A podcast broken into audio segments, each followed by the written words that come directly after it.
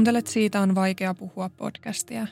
Jokaisessa jaksossa tulet kuulemaan anonyyminä esiintyvän ihmisen vastauksen kysymykseen, mikä on vaikeinta, mitä olet koskaan kokenut. Nämä tarinat kerrotaan ilman sensuuria tai filttereitä. Yksityiskohdat voivat pysäyttää ja pyydänkin siksi huomioimaan sisältövaroitukset, jotka löydät jakson kuvauksesta –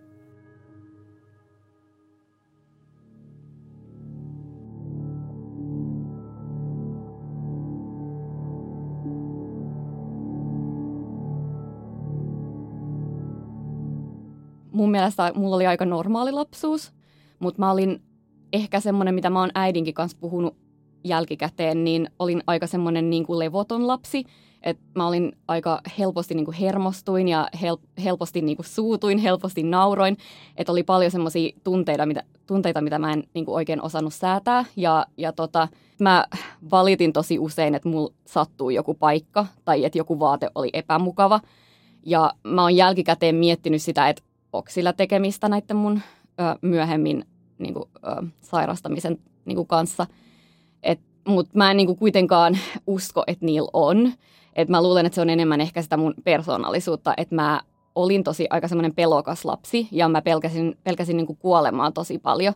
Et mä muistan semmoisen asian esimerkiksi, että ähm, melkein joka yö, kun mä menin nukkumaan, niin mä kysyin äidiltä, että mitä tapahtuu, jos meidän talo alkaa palaa. Ja kaikkea semmoista niin kuin ihan katastrofiajattelua ihan lapsesta asti, että, että mä niin kuin ajattelin tosi paljon tämmöisiä asioita ja sitten sen takia mulla olikin tosi paljon ää, painajaisia ja mua pelotti niin kuin nukahtaa.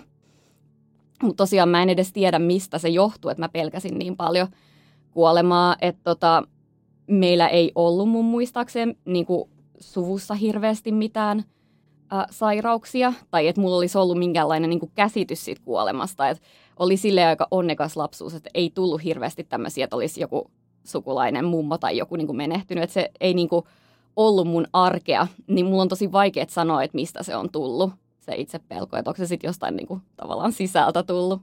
Mutta tosiaan mulle todettiin ensimmäinen sairaus ihan, äm, kun mä olin kymmenen, mutta se oli silleen kanssa, että mun äidille todettiin kilpirauhasen vajatoiminta. Ja sitten me kaikilta lapsilta otettiin kanssa ne arvot ää, koska se on periytyvä sairaus ja sitten todettiin, että mulla on se, niin mulla ei ikinä tullut niitä oireita omasta mielestä. Niin kuin, että mä en muista, että mulla olisi ollut mitään semmoisia oireita, että mä muistan vaan sen, että mulle sanottiin, että sul on tämä ja nyt sä otat tämän lääkkeen joka päivä loppuelämän. Että se on semmoinen, mikä mä muistan, että oli oikeasti niin kuin joku sairaus. Ja se on itse asiassa vasta teini-ikäisenä, niin mä tiedän, että on tullut ensimmäistä kertaa niin mulla on alkanut tulee semmoisia kipuja ja mä oon huomannut, että, niinku, että mulla on vaikea jaksaa, että mä oon ää, tota, harrastanut urheilua, mutta mä oon huomannut, kun on ollut joukkuelaji, että mä en ole niinku pystynyt samalla tavalla kuin kaikki muut. Ja mä ajattelin niinku silloin kaikkea, että okei, mä en ole yhtä urheilullinen, mulla on niinku, ei vaan ole semmoinen vartalo, joka menee, että, niinku, että jotenkin kaikki semmoiset ajatukset, että niinku, tekosyyt siihen, että okei, tämä on silleen, että mä kuitenkin niinku, harjoittelin yhtä paljon kuin kaikki muut,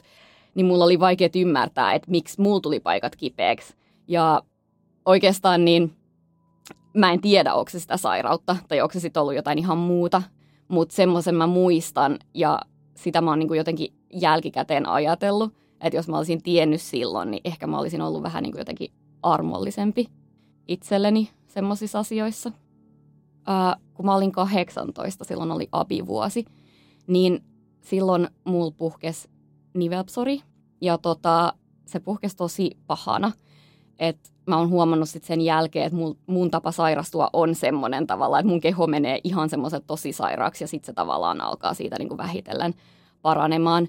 Niin se oli semmoinen jakso mun elämästä, että oikeastaan oli ensin alkoi yhdestä nivelestä ja sitten mä huomasin, että okei nyt mulla on koko käsi kipeä ja sitten sen jälkeen mä huomasin, että polvet oli kipeätä, että se tavallaan niin kuin vaan lisääntyi ja lisääntyi ja sitten oli niin kuin koko vartalo oli lopulta niin kuin tosi kipeä. Ja ää, se meni lopulta silleen, että mä en pystynyt enää itse niin kuin laittaa vaatteita tai välillä käymään vessassa. Silloin oli siis kirjoitukset tulossa ja oikeastaan mun olisi pitänyt mennä jo sairaalaan ennen sitä, mutta me tehtiin sitten niin lääkärin kanssa semmoinen sopimus, että okei, että sitten kun mä on, mulla on ollut viimeiset kirjoitukset, että ne oli mun mielestä perjantai-päivänä, niin sitten seuraavana maanantaina niin mut otettiin sairaalaan. Ja tarkoitus oli just silloin, että kun ei tavallaan pärjännyt kotona ja oli niin kuin muiden armoilla, niin sille, että siellä pystyttäisiin auttaa mua enemmän ja sitten samalla selvittelemään, että miksi tämä on niin paha. Että et tota, en osaa sanoa, miten tavallista se on, että se tulee noin pahana, mutta tota, mut ainakin siellä oli vähän semmoinen, niin että huomasi, että lääkärit ehkä miettii, että okei, että tämä on nyt vähän erikoinen tapaus. Just semmoisia muistoja siitä sairaalasta on, että kun siellä on ollut niin kuin kandit kiertämässä, niin on tullut semmoinen olo, että kun lääkärit puhuu musta, että tämä on nyt jotenkin tosi erikoinen asia. Ja sitten kuitenkin mä tiesin, että monella on tämä sairaus, että ei tämä nyt niin erikoinen asia ehkä ole. Mutta ehkä se sitten oli se, miten paha se oli. Se on tavallaan semmoinen aika mun elämästä, minkä mä muistan tosi hyvin, koska mä muistan sen tunteen vartalossa, kun niinku oli niin kipeätä ja mä muistan sen turhautumisen, että kun oli kuitenkin 18-vuotias ja mä olisin halunnut mennä ja tehdä niin kuin kaikki muut.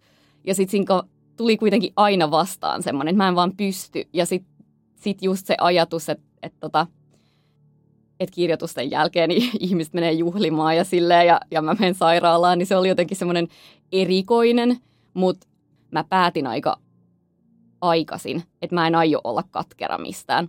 Ja se on ehkä semmoinen asia, mikä sitten on tullut myöhemmin vähän niin kuin äh, tehnyt takapakkia, että kun teki niin semmoisen valinnan, että mä en saa suuttua mistään, mä en saa olla pahoillani siitä, että mulla on sairauksia, mä en saa ajatella niin kuin mitenkään sääliä itseäni, niin myöhemmin se tavallaan sitten on tullut vähän kovempana takaisin, että sitten se, on, se onkin alkanut sitten huomaa, niin kuin, että en mä voi leikkiä, että tämä ei ole totta niin kuin loputtomiin.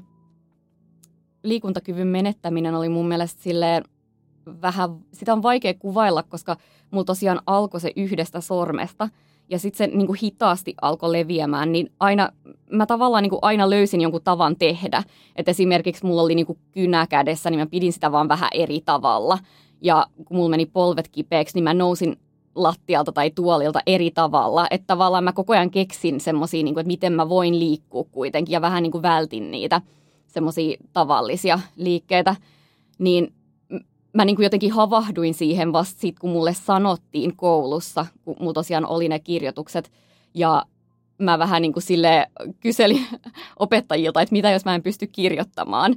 Ihan niin kuin, koska silloin kirjoitettiin ihan paperille ylioppilaskirjoitukset, niin tavallaan mä muistan, että mä kysyin siitä ja sit vasta ne tavallaan ymmärsi, että miten paha se tilanne on, koska mä olin kuitenkin yrittänyt peittää sitä aika paljon. Et mun mielestä se ei ollut pelottavaa. Mä en osannut pelätä sitä. Mä ajattelin koko ajan, että tämä menee ohi. Ähm, jotenkin mä olin tosi luottavainen, että se menee ohi. Ja silleen kun mun vanhemmat ja mun sisarukset ja äh, mun silloinen poikaystävä, niin he auttoi mua niin paljon, niin ei tullut semmoista oloa, että, että mä en pärjää. Musta tuntuu, että se on enemmän semmoinen niin ärsytyksen tunne. Että just semmoinen, mitä mulla oli lapsuudessakin, että mä ärsynnin tosi helposti, niin just se jotenkin, että se alkoi niin kuin vaan just se, että yritti tehdä jotain ihan tavallisia asioita ja sitten se ei, ei vaan niin kuin toiminut. Ja varsinkin sitten, kun se vaan jatkuu, että musta tuntuu, että vaikka mä pääsin sairaalasta pois, niin se ei kuitenkaan mennyt paremmaksi. Mä olin jotenkin ajatellut, että kun mä menen sinne sairaalaan, niin mut hoidetaan kuntoon. Että sitten kun mä lähden sieltä, niin mulle ei ole enää mitään. että se oli jotenkin semmoinen vähän äh, typerä ajatus ehkä, tai semmoinen naivi ajatus, että niin voi käydä. Mutta tota, mut kun niin ei käynyt, että mä jouduin sitten kuitenkin aika pitkään, niin vaihdettiin kaikki lääkityksiä ja mietittiin, että okei, mikä voisi auttaa. Ja yksi päivä, äm, kun mä pystyin nostamaan mun, mun kädet niin kuin pään yli silleen yläpuolelle, niin se oli jotenkin semmoinen päivä, että mä muistan, että silloin oli semmoinen ihan hirveä helpotus. Että jotenkin silloin vasta tuntui, että okei, tämä menee nyt parempaan suuntaan. Ja silloin ehkä niin kuin, uh, pysty taas ajattelemaan tulevaisuutta eri tavalla. Et siinä oli tietty se, että kaverit haki opiskelemaan ää, silloin. Ja mä en edes pystynyt jotenkin ajattelemaan semmoisia asioita. Et mä hain vaan, koska mun oli pakko – ähm, että mä hain ihan sille vaan laitoin jotkut hakemukset, että ne olisi jossain tiedossa, että mä oon hakenut, mutta mä en niinku jaksanut innostua mistään, mä en niinku jaksanut oikeastaan edes ajatella sitä, että mitä mä haluan tehdä, että mulle oli niinku tärkeämpää se tavallaan, että, että mä pääsen pois siitä tilanteesta. Kesän aikana oikeastaan jo kesän alussa alkoi semmoinen pieni kuumeilu, että mulla nousi kuume aina äm, iltana, oli semmoinen niin ihan pieni kuume. Ja sitten se meni oikeastaan pois. Aamulla oli ihan ok olo ja mä menin töihin ja sitten sieltä oikeastaan taas alkoi vähän semmoinen olo, että okei, nyt on taas nousemassa kuume. Ja mm, sitten mä menin aina vaan niin kotiin ja mä menin vaan seuraavana päivänä töihin. Mä puhuin lääkäreiden kanssa ja ää, mulle sanottiin tosi paljon, että, että tämä on, kuuluu vaan siihen sun perustautiin, että se on nyt aktiivinen, että sen takia sulla on, on kuumetta. Ja mulla otettiin tulehdusarvot ja ne oli ihan viitearvoissa, että niinku ei osattu ajatella, että on mikään tulehdus missään. Ähm, ja oikeastaan se koko kesä oli semmoista, että, että mä olin kesätöissä, vaikka mulla oli kuume. Että se oli vähän semmoinen ehkä mm, jotenkin huono valinta. Mutta loppukesästä sitten, niin tosiaan se alkoi olla niin paha se kuumeilu, että, että mulla nousi se johonkin siihen kolme, 39 asteen kuumeeseen ja, ja silloin mä tietenkään en enää pystynyt menemään mihinkään. Et kyllä mulla on semmoinen yksi muisti siitä, että mä menin yhtenä päivänä töihin, koska mä olin lupannut pitää yhden ö, opastuksen ruotsiksi ja kukaan muu ei osannut pitää sitä ruotsiksi, niin mä ajattelin, että mun on pakko mennä ja sitten mä vaan vedin tosi paljon buranaa ja menin sinne. Ja ö, mä olin silloin 20 vuotta niin jotenkin ehkä se kuuluu myös semmoiseen, että mun pitää olla reipas, mun pitää jaksaa, että mä, mun pitää osoittaa, että mä pystyn täällä niin kuin kesätöissä tekemään tämmöistä työtä ja mun pitää sanoa joo kaikkeen. Ja ehkä pari viikkoa oli semmoista, että mä olin ihan oik- vaan niin kuin kipeä kotona. Ja sitten yritettiin hirveästi selvittää sitä syytä, mutta sitä syytä ei vaan löytynyt. Ja mulla oli loppukesästä äm, suunniteltu matka. Mä olin kaverin kanssa menossa Floridaan. Ja mua vähän jännitti, että pääseekö mä menemään, koska mulla oli tosiaan, mä olin niin kipeä koko ajan. Ähm, ja mä kysyin lääkäriltä, että voiko mä mennä, että onko se semmoinen. Ja kyllähän hän sanoi sitten, että joo, kyllä sä voit mennä, että ei siinä ole mitään pahaa, että sulla on vaan kuumetta, että, että tota, otat vaan sit vähän buranaa tai jotain muuta, että et ei tää niinku löydy mitään muuta. Ja tosiaan sen kuumeen lisäksi, niin mulla oli äm, lihas kunto heikentynyt aika paljon. Että mä huomasin sen semmoisissa asioissa, että kun mä äm, nousin tuolilta esimerkiksi tai kävelin portaissa, niin reisilihakset meni maitohapoille. Et ei, ei silleen suoraan sattunut tai mitään, mutta oli semmoinen veltto-olo, että tavallaan kun yrittää nostaa sitä jalkaa, niin se ei vaan nouse. Niin sekin oli semmoinen asia, mikä tavallaan, niin kuin, että mä vaan totuin siihen loppujen lopuksi, että mä vaan ajattelin, että no nyt mulla on kuumetta ja nyt mulla on lihakset niin kuin tämmöiset heikot, ähm, mutta kai se nyt on ihan normaalia.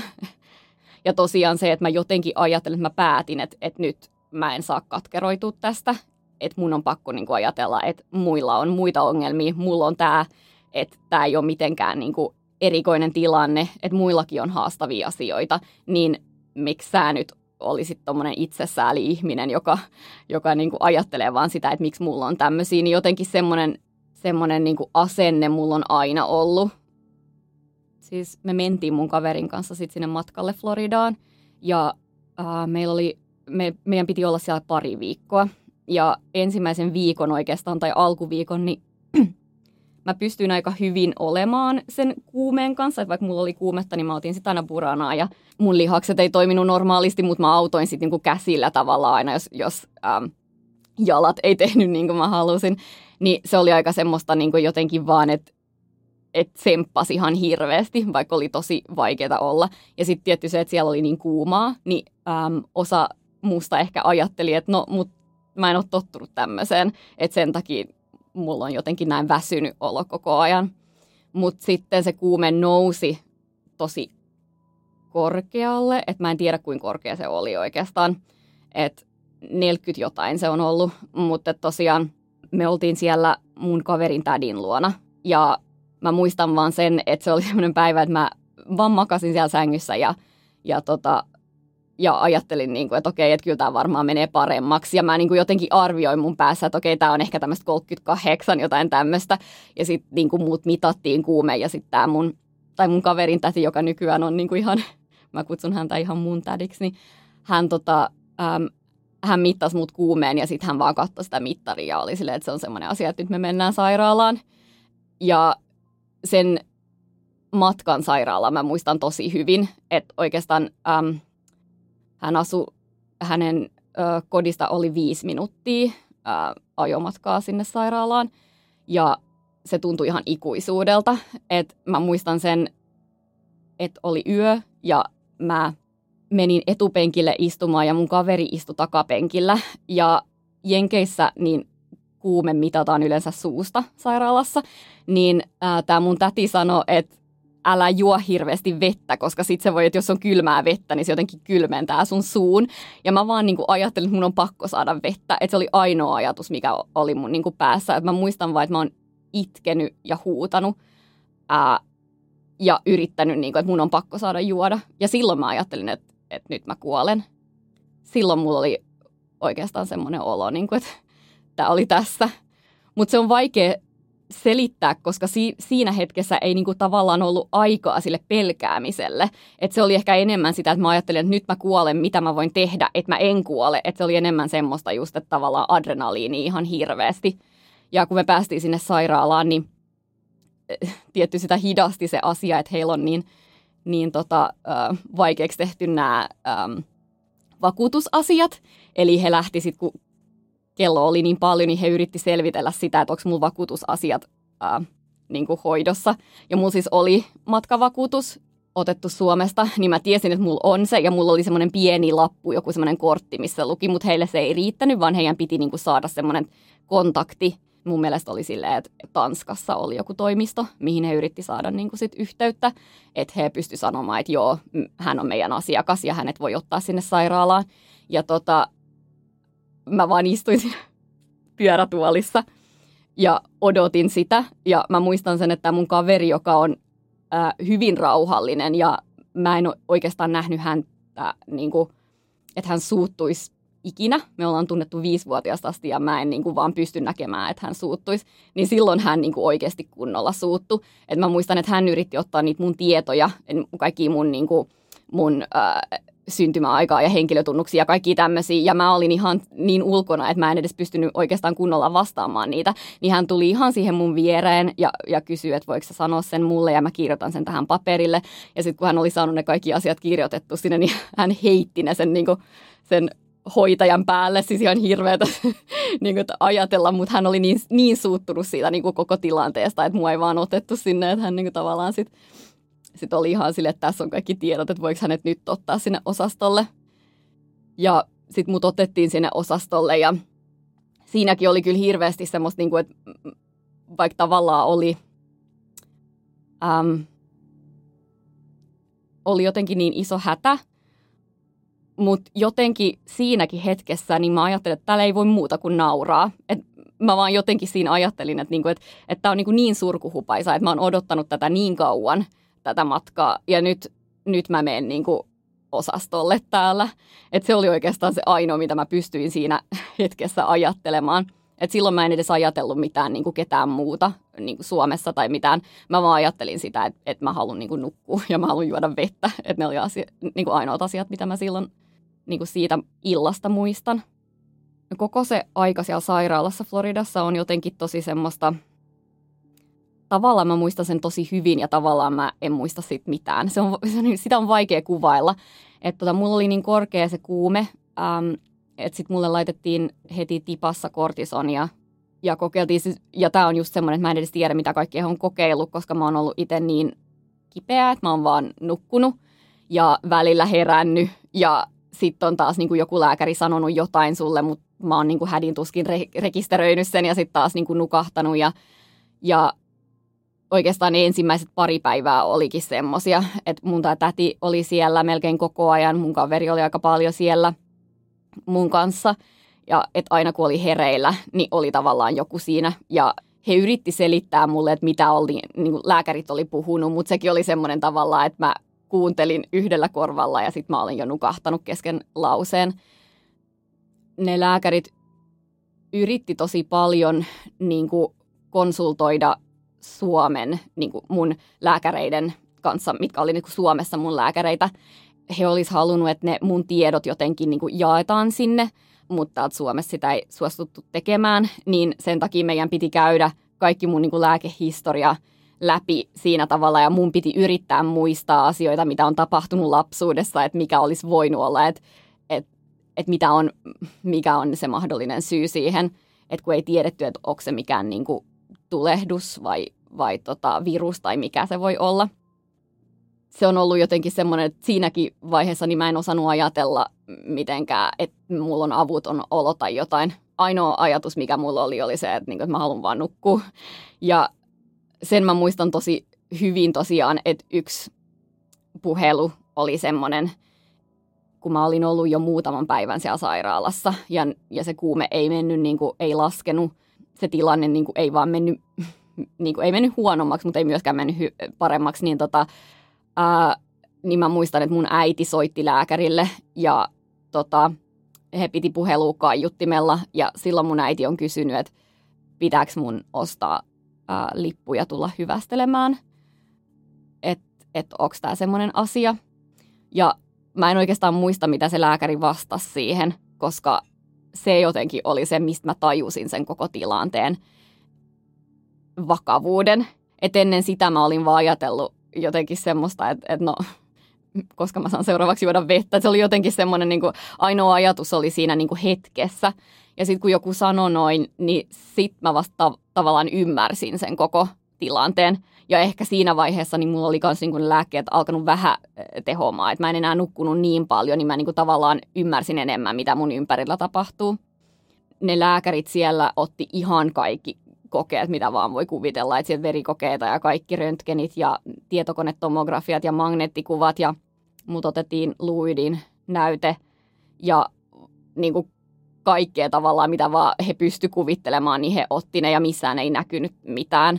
Että se, mikä sitten oli se ratkaiseva asia, mistä he, he tavallaan sitten teki sen diagnoosin, oli se, että ää, mun CK-arvot, eli niinku lihaksiin liittyvät arvot, niin tota, oli tosi korkeat. Että ne on tavallisesti siinä alle 200. Ja jos mä muistan oikein, niin ne oli mulle niin kuin 9000. Niin se oli semmoinen tavalla, että kun mä kuulin ne, niin jotenkin se tuntui vaan niin kuin, että ei tämä voi olla niin kuin näin. Että eihän tämä edes voi olla totta. Ja mä muistan tosi hyvin semmoisen yhden illan, että mulle niin kuin mä olin käynyt just jossain kuvauksissa, varmaan siellä tietokonetomografiassa, ja tota, sit mulle laitettiin tippaa uudelleen, että se oli otettu pois multa ja oltiin niin kuin laittamasta uudelleen. Ja se hoitaja, joka laittoi sitä, niin hän ei millään saanut sitä, koska mun suonet koko ajan niin kuin karkas siitä. Ja mä olin niin väsynyt ja sitten se tietty sattuu koko ajan, kun joku, niin, joku yrittää saada sitä siihen, niin mä vaan niin kuin sanoin, että, että nyt niin kuin mua ei niin kuin huvita odottaa tässä, että nyt kutsutte jonkun, joka oikeasti saa tämän mulle laitettu. Ja tämä hoitaja, niin, niin hänen äidinkieli ei ollut englanti ja sitten tietenkin mun äidinkieli ei myöskään ollut englanti, niin mä en muista, miten mä sen sanoin ja mä en tiedä, miten hän sen otti vastaan, mutta hän ymmärsi sen silleen, että mä niin kuin sanon, että mä en halua, että sitä tippaa laitetaan. Ähm, ja silloin hän niin kuin tavallaan turhautui siitä tosi paljon ja sanoi, että, että, niin kuin, että sun sydän pysähtyy, jos me ei laiteta tätä. Ja se oli jotenkin semmoinen, niin kuin, mistä mä olin silleen, että anteeksi mitä, että, että mä en niin kuin ymmärtänyt, että ja sitten kun kuuli sen, niin silloin mulla tuli ihan hirveä paniikkikohtaus. Että silloin mä niin kuin just aloin hyperventiloimaan ja itkin ja, ja tota, mulla oli semmoinen tunne, että mä en saa henkeä. Ja silloin siinä sitten äm, oli toinen hoitaja, joka tuli siihen ja hän oli jotenkin niin kuin tosi taitava, että hän ensinnäkin sanoi mulle, että sul, sä pystyt puhumaan mun kanssa, niin sä pystyt hengittämään. Ja sitten se, että hän otti niin kuin ihan sanakirjan yhteen käteen ja sitten semmoisen jonkun äm, kirjan, mikä hänellä oli siellä, missä niin puhuttiin lihastulehduksista. Ja hän istui ihan siihen sängylle mun kanssa ja selitti ne asiat niin ihan perusteellisesti, että sulla on niin tulehdus lihaksissa ja se on tosi korkea. Ja koska sydän on lihas, niin se on riski, että, niin kuin, että, että sydämelle tapahtuu jotain. Että tätä he niin tarkoitti, mutta täällä kyllä huomataan, jos siihen on menossa niin tilanne että se jotenkin rauhoitti mua tosi paljon ja sitten he antoikin mulle jotain rauhoittavaa silloin ja mä pystyin nukkumaan sen yön. Et sen jälkeen mä muistan paljon paremmin siellä sairaalassa, että et siinä he sitten jatko sitä, kun he puhu mun äidin kanssa ja äm, nämä lihasarvot ja sitten mun oireet. Mulla oli myös semmoisia ihooireita, että mun silmien ympäri oli tullut semmoista punaista ihottumaa. Ja he sitten sen perusteella arveli, että siinä oli kyseessä dermatomyosiitti, eli myosiitti on niinku krooninen lihassairaus samalla tavalla kuin reuma tai nivelpsori on, on niinku krooninen niveltulehdus, niin se on niinku krooninen lihastulehdus. Ja se voi johtua eri syistä, että se voi olla ihan vaan semmoinen, joka puhkee. Ähm, se on autoimmuunisairaus ja mulla tosiaan oli jo kolme autoimmuunia sairautta. Se aina alentaa sitä vastustuskykyä, että sitten tietty oli helpompi vielä toisen puhkea. Ja, tota, ja sitten toinen syy siihen voi olla, että on kasvain jossain. Että se on myös ihan semmoinen, niin että en osaa sanoa, että mikä on niin kuin tavallisempi, mutta se on se toinen syy.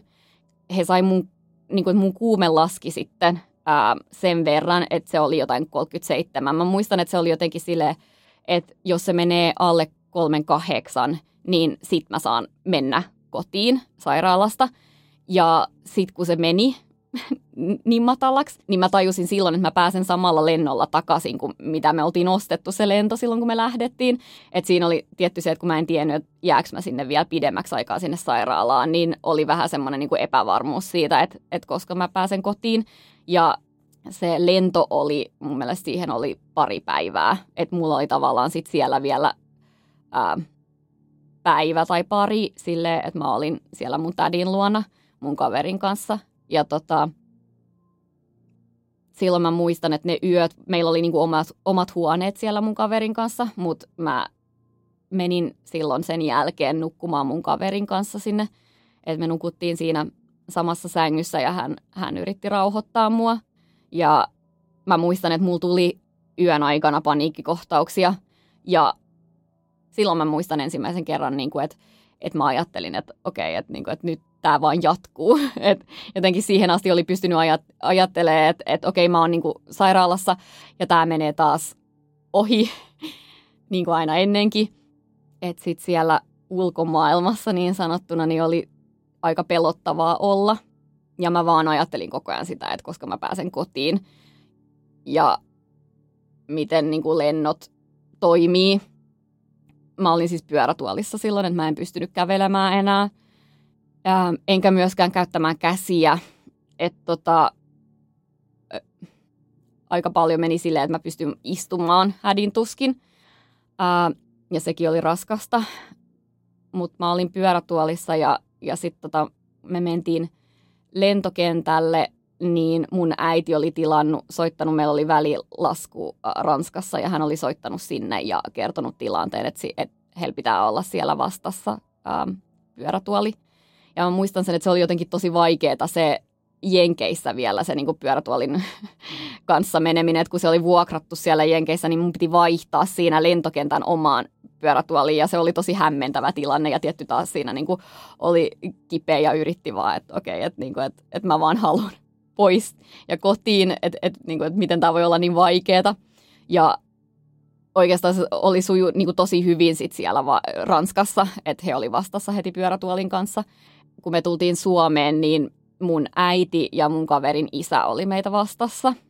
Ja siitäkään mä en oikeastaan muista hirveästi. Mä olin tietty tosi iloinen, että mä näin ne, mutta he oli siis, mun äiti oli sopinut siellä lääkäreiden kanssa siellä Jenkeissä, että he niin päästään mut sieltä sairaalasta sillä ajatuksella, että jos mä menen Suomessa heti hakeudun sairaalaan, kun mä tuun Suomeen.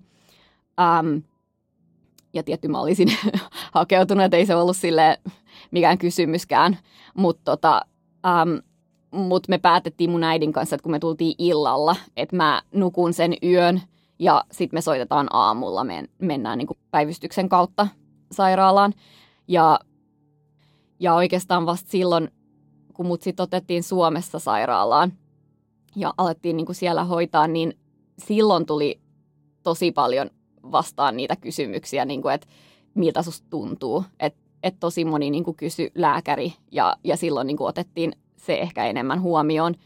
Mutta silloin mä aloin ajattelemaan sitä, että mitä on oikeasti tapahtunut. Ja jotenkin en ole enää sama ihminen, joka lähti sinne. Jotenkin sen näki sen tilanteen paremmin läheisten kautta. Et kun mun isä oli käymässä, niin mä muistan, että sen niin kuin pelon, minkä mä näin ja että et miten hermostunut hän oli ja, ja jännittynyt jotenkin koko ajan. Mä muistan sen tosi hyvin, että miten lähellä se oli.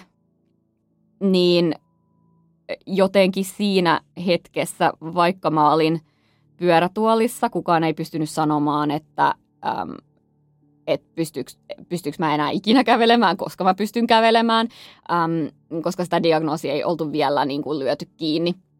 Niin tota, ää, ja tosiaan ei tiedetty, mistä se johtuu, niin ne kaikki ajatukset tuli sit niin kuin siinä hetkessä, kun pystyy ajattelemaan paremmin, niin ne kaikki ajatukset tuli silleen, että, että niin kuin, missä mä oon ollut ensinnäkin, mitä tapahtui, ja sitten se, että mitä tämä tarkoittaa nyt ja mitä tämä tarkoittaa vuoden päästä ja kymmenen vuoden päästä. Onko mä täällä enää kymmenen vuoden päästä? Et kaikki semmoisia kysymyksiä tuli vasta silloin vastaan. Ja mä muistan sen, että he niin etsi kasvainta jostain. Että mä kävin kaikissa kuvauksissa, että missä voi, voi olla. Ja joka kerta mä niin jotenkin ajattelin, että nyt ne löytää jotain. Mutta sitten ne ei ikinä löytänytkään mitään.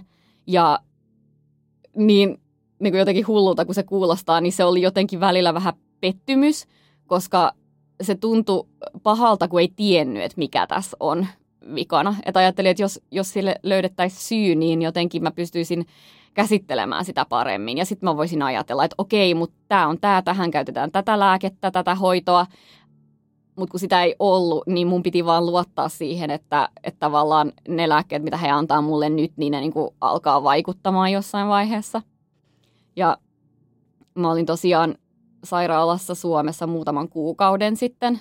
Mä olin Paimion reumasairaalassa ja mulla oli siellä tota yksi huonekaveri. Hän oli ehkä 50-60-vuotias nainen. Ja hänellä oli kans tullut tämä sama sairaus siinä kesänä. Ja meillä oli tosi paljon samoja oireita ollut. Eli me puhuttiin sitten molemmat, että oli tullut tätä kuumetta yhtäkkiä vaan, ja sitten se vaan jatkuu ja jatkuu, ja sitten just sitä lihasheikkoutta. Ja hänelle ei, ei ollut tullut noin pahana, että hän olisi aika nopeasti hakeutunut sairaalahoitoon. Että tota, et mä muistan, että silloin jo mä ajattelin, että mun tarina on jopa semmoisen ihmisen kanssa, ää, joka on niinku sairastanut samaan aikaan samaan tautiin, niin mun tarina on kuitenkin tosi erilainen. Et mä muistan silloinkin, kun hän katsoi mua silleen, että okei, että et kuulostaa aika rajulta. Ja sitten mä olin, että no on se ehkä vähän rajua. Ja, ja äm, hänen kanssa pystyi niinku sit jotenkin puhumaan sit tilanteesta vähän eri tavalla.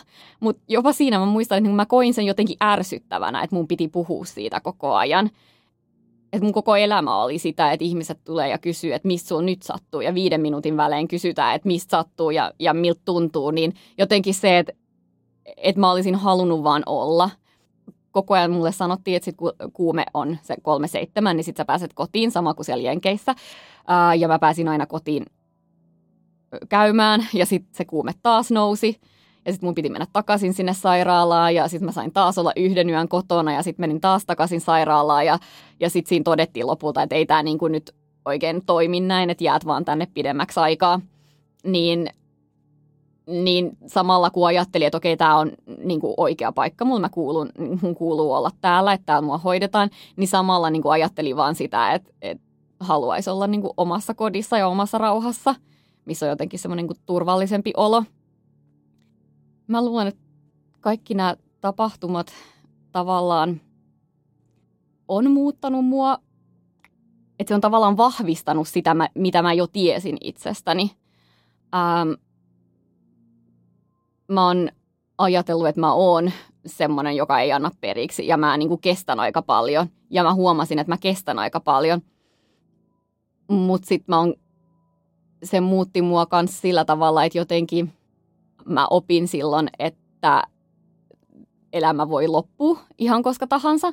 Mä olin kuitenkin 21 silloin, niin jotenkin tosi nuorena piti hyväksyä se, että, että, niinku, että kaikilla aika täällä on rajallista.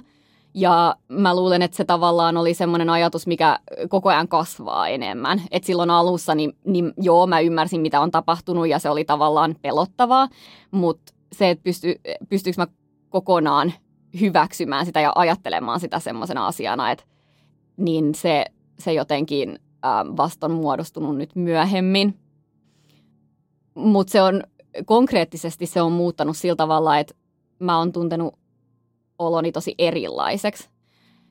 Mä oon silloin aloittanut sit opinnot loppujen lopuksi, kun mä pääsin taas, taas elämään suht normaalia elämää, niin mä aloitin uudet opinnot ja ää, siellä tavallaan olin semmoista niin opiskelijaelämää, mutta samalla mä en pystynyt olemaan niin kuin kaikki muut. Et se seinä tuli vasta aika nopeasti, että ei pysty olemaan hirveän kauan missään eikä pysty liikkumaan samalla tavalla. Mulla oli esimerkiksi taksikortti, että mä kuljin taksilla äm, koululle ja pois. Ja se oli semmoinen asia, missä mä tietty huomasin, että kaikki muut kävelee tai, tai, niin kuin, tai menee bussilla ja sen, mä huomasin sen, että he huomas, että on jotain erilaista. Ja se jotenkin oli semmoinen asia, että mä tunsin, että siinä tulee semmoinen iso seinä mun ja muiden mun ikäisten kanssa. Että mulla oli tosi vaikea samaistua muihin mun ikäisiin. Että mä t- tavallaan tiesin sen, että mä melkein kuolin. Ja sitten samalla se, että mulla edelleen oli niitä, äh, että olin liikuntarajo- oli niitä liikuntarajoituksia, on edelleen, niin ne on semmoisia asioita, että on tosi vaikeaa kuvitella semmoista elämää, että niitä ei olisi. Mutta sitten mä näen samalla, että mun kaverit elää semmoista elämää. Mä tiedän tavallaan, että se on mahdollista, mutta se on mulle niin vierasta. Mä oon niin aina ollut, mä oon aina melkein sairastanut jotain, ää, mikä on tehnyt musta vähän erilaisen. Että se on, se on semmoinen asia, se katkeruus, mitä mä oon yrittänyt välttää. No oikein mä en sanoisi katkeruus, mutta semmoinen niin pettymys tavallaan on, on koko ajan siinä läsnä. Että ajattelee, että mä en voi tehdä tätä. Et jos tulee joku suunnitelma mieleen, että hei, olisi kiva harrastaa tätä jotain lajia esimerkiksi, niin sitten hetken mä ajattelen, että hei, mä aloitan tämän ja sitten mä muistan, että ai niin, mä en pysty. Mä en ole vihanen kenellekään muulle, mutta mä oon niinku vihanen mun vartalolle. Musta tuntuu, että mä en pysty luottamaan mun kehoon. Että vaikka olisikin semmoinen hyvä päivä ja mä pystyisin ihan hyvin tekemään jotain normaalia, niin – niin se tuntuu kuitenkin siltä, että mä en pysty luottamaan siihen.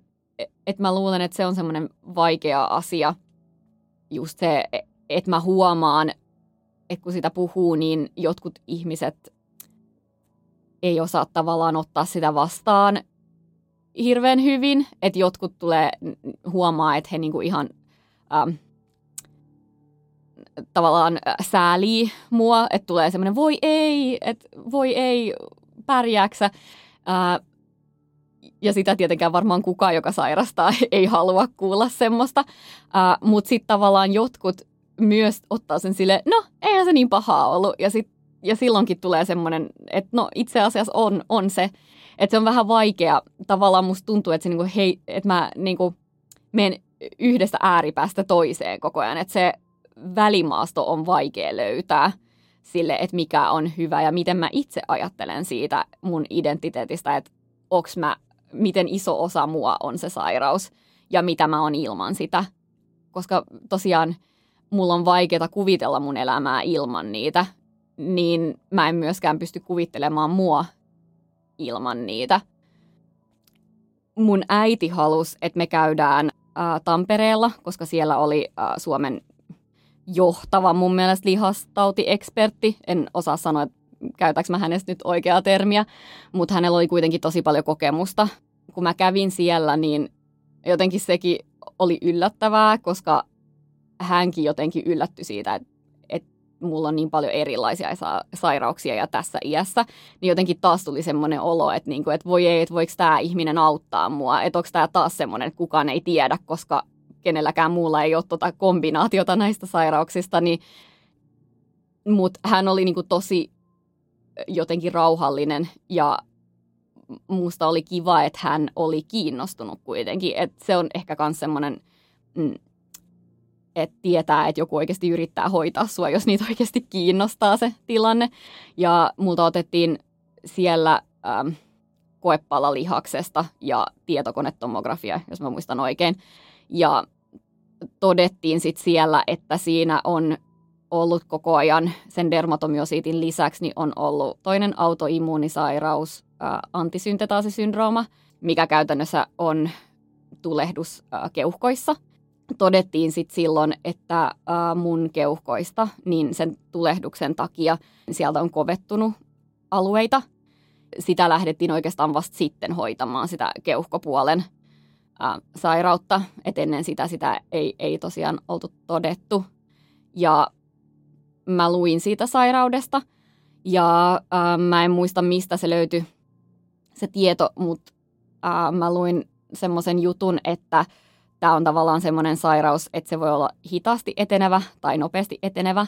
Ja oikeastaan se ensimmäinen puoli vuotta ratkaisee sen, että jos puolessa vuodessa ne menee tosi paljon pahemmaksi, niin sitten niin kuin siihen menehtyy. Mutta jos ne pysyy tavallaan aika samalla, samalla tasolla, niin sitten niin kuin se ennuste on paljon parempi. Ää, ja tietty mulla oli, niin kuin tehtiin se diagnoosi niin myöhään, niin se puoli vuotta oli jo mennyt, niin mun ei tavallaan niin kuin tarvinnut enää jännittää sitä, että mä tiesin koko ajan niin kuin alusta asti, että tämä on se hitaasti etenevä. Oikeastaan se pysyikin silloin melkein viisi vuotta ihan samanlaisena se tilanne, että ei, ei niin kuin, äh, se ei lisääntynyt se, se ähm, sairaus siellä, äh, mutta sitten viiden vuoden jälkeen, niin mä muistan, että mulla oli kontrollikäynti ja todettiin, että siellä on niinku taas, ää, että ne oli levinnyt siellä.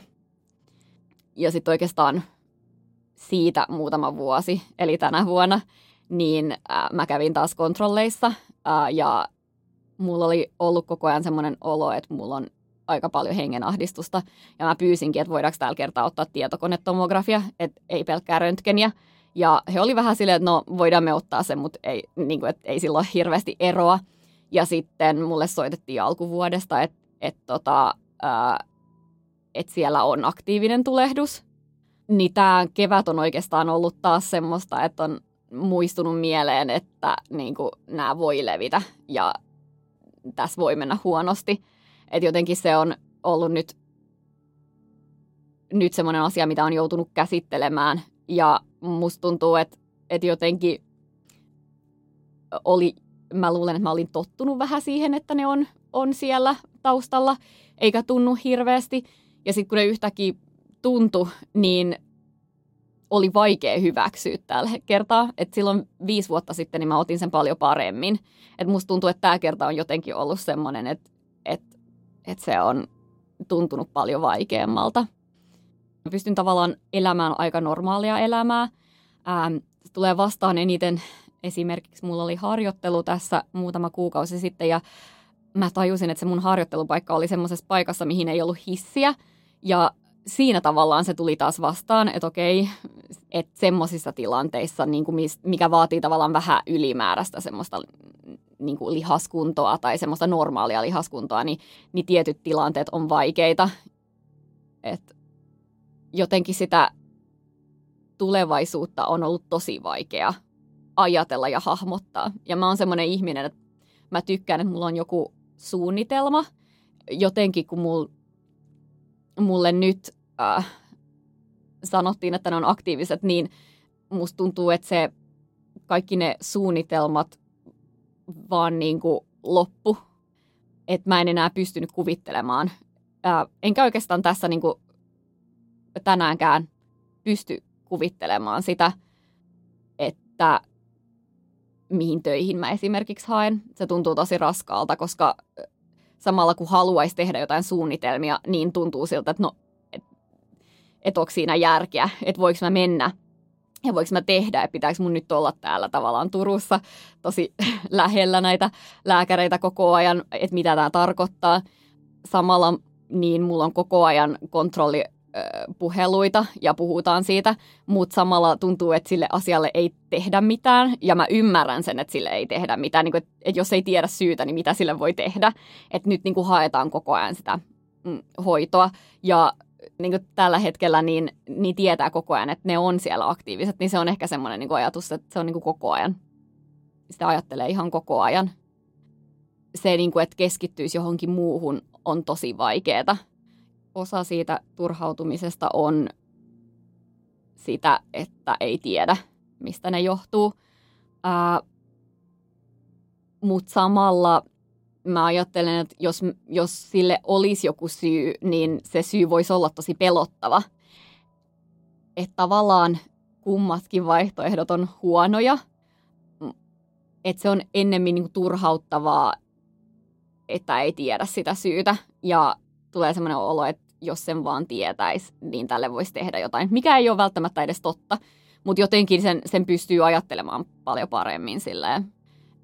Mä näin silloin vähän sen jälkeen, kun mä olin päässyt sairaalasta, ähm, mä näin tämän mun huonekaverin, joka oli ollut samassa huoneessa ja ähm, sairaalassa ja äh, me oltiin molemmat vaan sattumalta äh, samaan aikaan verikokeissa ja me sitten juteltiin siinä hetken ja hän pyysi mua Facebook-kaveriksi ja, ja tota, mä huomasin silloin, että hänellä oli perukki päässä ja mä ajattelin, että okei, että, niin kuin, että, että hänellä ehkä on syöpä – myöhemmin niin mä huomasin, että hänen Facebook ei enää ollut aktiivinen, niin jotenkin se on semmoinen asia, mitä mä ajattelen usein, että meillä oli tavallaan niin sama tarina, mutta niin erilainen. Ja silloin kun mä ajattelen sitä, että hänen elämä ehkä, mä en tiedä, miten hänelle kävi, mutta mä ajattelen sitä, että mahdollisesti joku, joka on ollut samassa tilanteessa – niin niille ei olekaan jatkunut elämä. Niin se on semmoinen asia, mitä mä jotenkin tosi kiitollinen. Ja silloin mä ajattelen, että ehkä mä en halukkaan tietää sitä, sitä syytä. Että niin kauan kuin mä en tiedä sitä syytä, niin mä pystyn tavallaan elämään tämän asian kanssa ja toivomaan, että se menee paremmaksi. Mun ei tarvi ajatella, että okei, tämä ei ikinä mene paremmaksi. Että et kyllä mä sen huomaan, että mä niinku – vaikka mä oon semmoinen ihminen, joka ajattelee jotenkin tosi helposti katastrofiajatuksia, että nyt tämä on niin kuin, maailma menee nyt alle tämän takia, niin jotenkin siellä on kuitenkin se toivo, ja mä luulen, että se on se kaikista tärkein kaikkien ihmisten elämässä, että on jonkinlainen toivo ja usko tulevaisuuteen, että, että sä pystyt tekemään sen, mitä sä oot halunnut sun elämän kanssa. Tuntuu, että ehkä ei aina usko siihen, mutta se, että, että, että ihminen riittää – vaikka se on kipeä. Et, et vaikka sä et pysty tekemään niitä asioita, mitä muut pystyy sun ympärillä, niin se ei tee susta huonompaa mitenkään. Et me helposti tehdään semmoisia, että ajatellaan, että okei, toi ei pysty tohon, niin se on huono. Mä en pysty tähän, niin mä oon huono tässä. Niin ehkä semmoinen ajattelu on, on, on aika vaikeeta niin kuin laittaa sivuun ja, ja koittaa olla sille ajatella, että, että mun elämä on myös arv, arvokasta ja – ja sille ei ole väliä, jos mä en pysty tekemään noin, että mulla on jotain muuta sitten taas, mitä jollain muulla ei ole antaa.